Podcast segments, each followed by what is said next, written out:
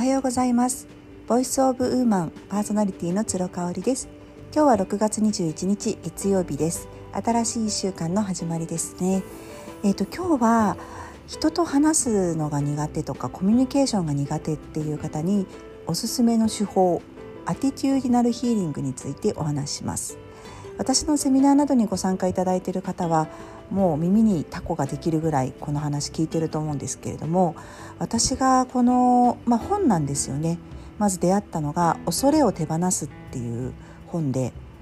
アマゾンのおすすめで上がってきたんですけれども、まあ、ちょっと題名もさることながら想定もねかなりこう地味な感じでちょっとスピリチュアルな感じのお花かななんかのイラストの絵なんですよね。そうだちょっとちょっとこう宗教チックな感じのあの想定だったんですけれどもなんかねピンときてすぐポチったんですよ。で読んでみたら傾聴力について書かれている本で私はもうそれを読んだのが3年前ぐらいになるんですがもうそれからずっとそのアティテュードナルヒーリングの手法を実践しています。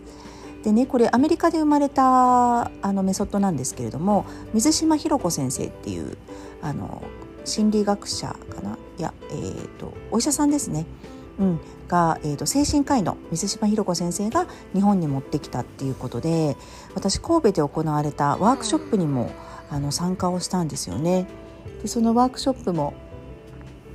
ワークショップもすごくあの面白い体験だったんでそれはまた明日にでもお話ししたいと思うんですけれども、まあ、要はねその傾聴力に必要なことって相手の話を遮断しない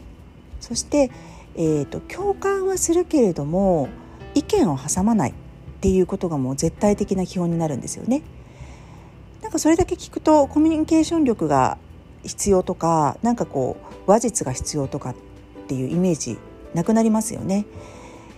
人ってねなんかこうお話が好きな方って特に聞いてもらえるだけですごく癒されたりとかするんですよね。で相槌をただ打ってもらうだけでもあの役に立つアドバイスをしなくてもその人といてすごく楽しかった癒されたっていう経験ができるわけなんです。なのでね私自身もあんまりあの人と話す時に試験っていうかね自分の意見を挟まないようにしてるんですね。うん、あの質問はウェルカムだけど相談は受け付けないっていうのが私のスタンスなのでうん、あの相談事ってねやっぱり自分で決めてる場合が多いんでね結局人から何を言われても結局最後決めるのは自分じゃないですか。うん、なのであの自分私自身もそうだし他の人を見ててもすっごく時間をかけていろいろアドバイスしてあげたのにあ全然なんかそのこと実行してないなっていうことってありますよね。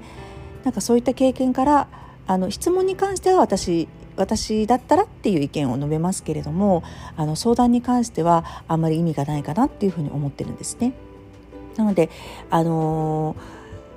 ー、こうおしゃべり好きの、ね、近所のおばさんとかっていると思うんですよね。でそういう方にこう捕まっちゃってもうだらだらだらだら長くなっちゃうあとはこうママ友さんとかでもすごく話が長い方あとは会社の上司とか同僚とかねうん、話が長い人いますよね。そういう時にこのアティテュードナルヒーリングってすごく使えるんですよ。ただ話を聞いてうんうんって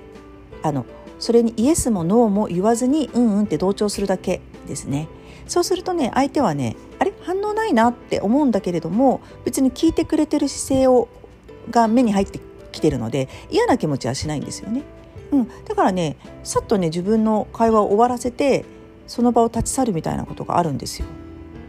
ので例えば上司に叱れて叱られてる時とか、うん、親に叱られてる時とかって言わせてあげればいいんですよね。もう反論しない反論もしないし言い訳もしないっていう感じそうするとあの「はいはい」ってでも最後に「すいませんでした」とか一言言えばねもう相手は満足するんですよね。そんな感じでねあのやってます、まあ、難しい時もあるんですけれどもあの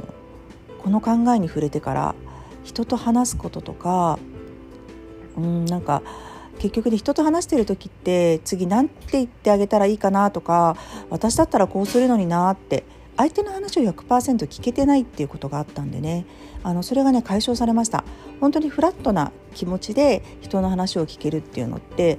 あの自分にとってもストレスがないなっていうふうに思います。はい今日はここまでにします。聞いていただいてありがとうございました。